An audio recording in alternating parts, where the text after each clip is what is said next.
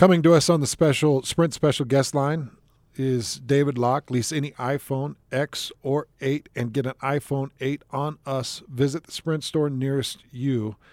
So, David, we're just talking about we're addressing some of these Kawhi Leonard rumors coming from Ramona Shelburne. Uh, we talked a little bit about uh, we talked a little bit about some of the other reports from uh, what did you say?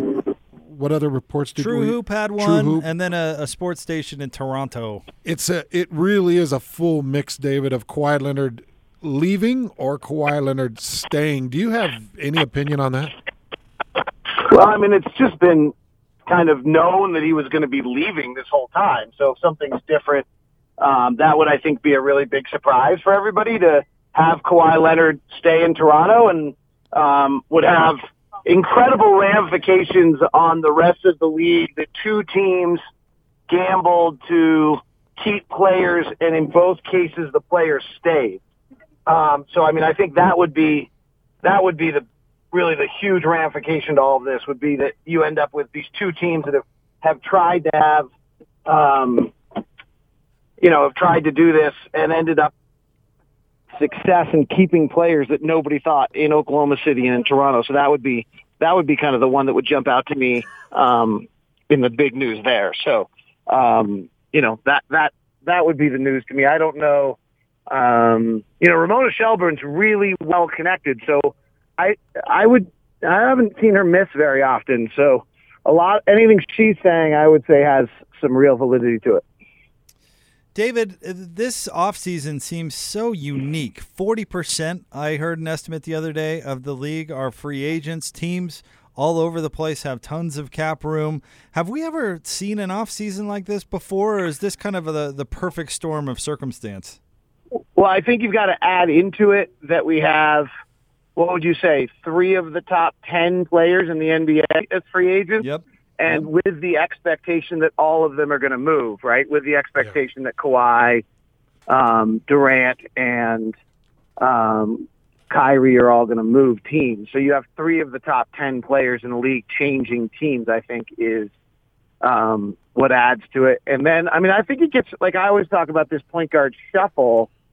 Like I think it gets really interesting who who's going to get left out and you kind of start playing around. I depending on what happens and who goes where and and and then what trades are made and you know Memphis suddenly drafts uh Ja and then they trade Conley and Conley goes to somewhere who's on your list of teams that needs a point guard and all of a sudden they don't need a point guard anymore and Goran Dragic suddenly opts in and they don't need a point guard anymore and next thing you know there aren't as many teams looking for point guards and somebody gets left out uh, who's a, probably a half decent player who thought they were going to get a deal or, or find a place. So I think it, I, I think the number depends how it plays out, right? Now, if, if other, you know, it could also be that just the way things happen, Kyrie stays and then Terry Rozier signs somewhere as a restricted free agent and then the Knicks are looking for someone and then there's an extra, an extra team out there rather than an extra point guard. So there's a, it, it feels in a lot of areas that there are these kind of tipping scales where players could either have paydays or be playing for FC Barcelona next year. Oh wait, that's a soccer team. So they'd just be playing for Barcelona. Um, one of the teams that I'm, I don't know, I don't know, I'm most curious, but one of the teams I've been looking at and trying to figure out how this all shakes out for them is the Dallas Mavericks, where they were able to bring in the unicorn and Porzingis, and obviously he's dealt with certain things that have kept him off the court, and then he's had some weird social issues. Uh, in the offseason. And then you've got, uh, of course, Luka Doncic, who I thought was a great addition and then we just know that Mark Cuban is a creative mind and seems to always have money or at least have some angle to throw money at some type of free agent. What happens with the Dallas Mavericks uh, the Dallas Mavericks and some of their young talent here? I don't know and I think um and frankly, you know, Kristaps, you know, could be a very serious criminal.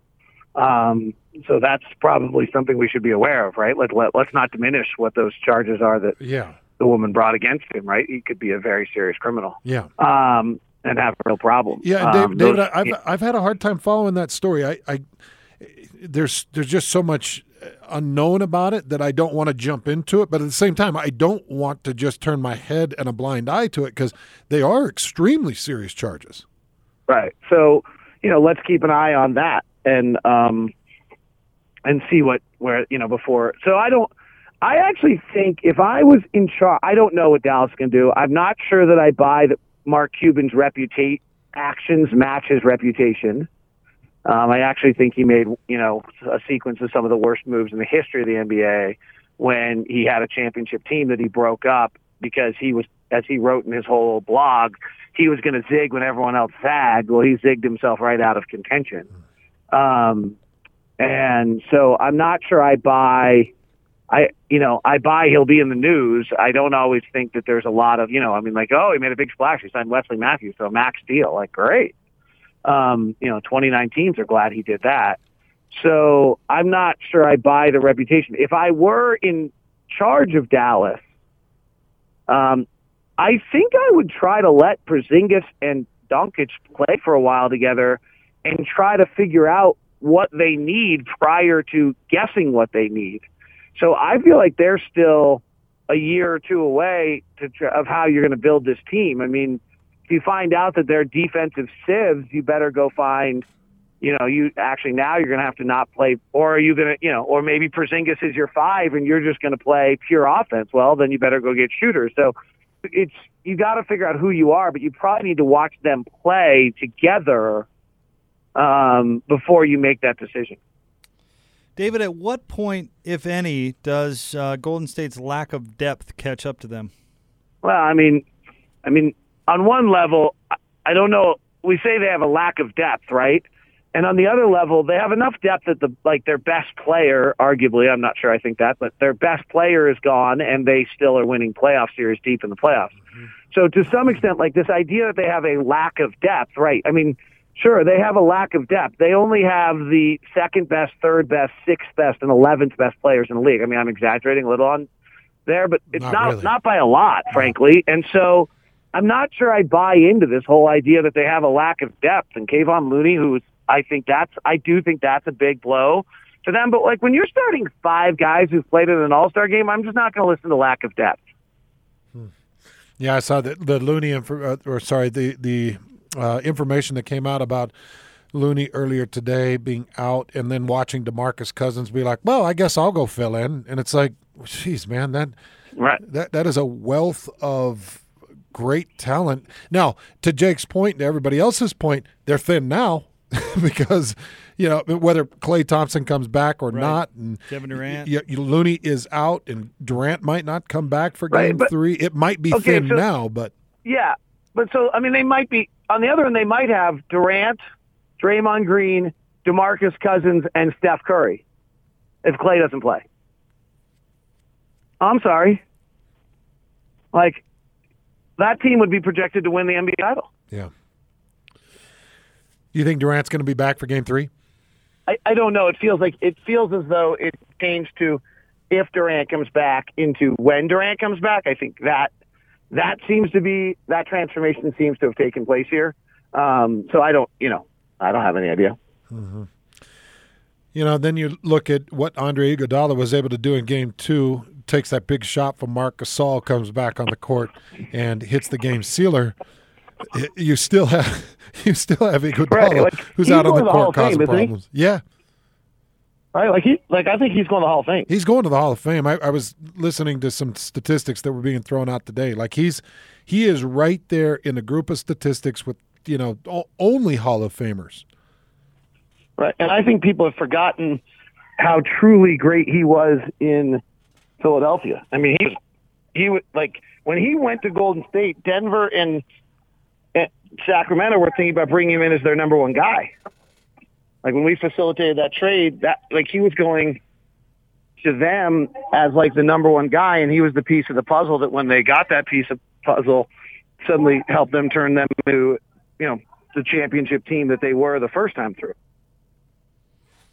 David, the other day, Ricky Rubio did a, an interview overseas where he said the Jazz had informed him that he was not their first priority.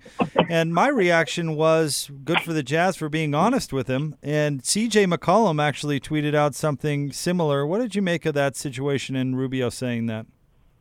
So I've had people tweet at me various different translations of what was said.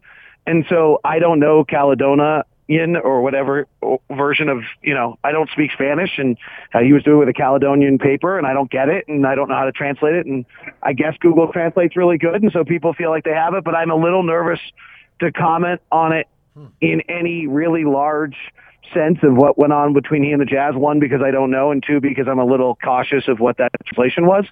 The other thing I would say I thought the more interesting comment from that interview in the Google Translate was the idea that he wants to be the leader and contributor to a team that's making, you know, deep playoff runs, which I admire him for. But I think that's the larger question is can Ricky Rubio do that? Can Ricky Rubio be the leader and contributor on a team that's making deep championship runs when he is in the 30th percentile or below in most offensive categories? So to me, that's that was the more interesting quote. Um, that that's his goal and expectation, and I don't know that there's a team. You know, that's not something that he has frankly shown the capability of doing yet. Maybe he will do it at some point. Um, and I'm not sure that I think that his game, you know, as is is right now with his shooting is something that can do that. So I think that's the bigger question is whether or not anyone in the league or the Jazz believe he can be that guy, not whether the Jazz made him a priority or not. I think that's, I think there's some semantics in that comment that I'm, that I don't want to touch on, but I do that that other comment is the one that struck me as most interesting. Well, David, thanks for your time. We appreciate you jumping on with us, and uh, I'm sure we'll catch up with you again very soon. Sounds good, guys. Nice chatting with you as well. All right, there Thanks, you go, David. David Locke, um, Utah Jazz play-by-play man obviously kind enough to come on and give us a few minutes and some really good insight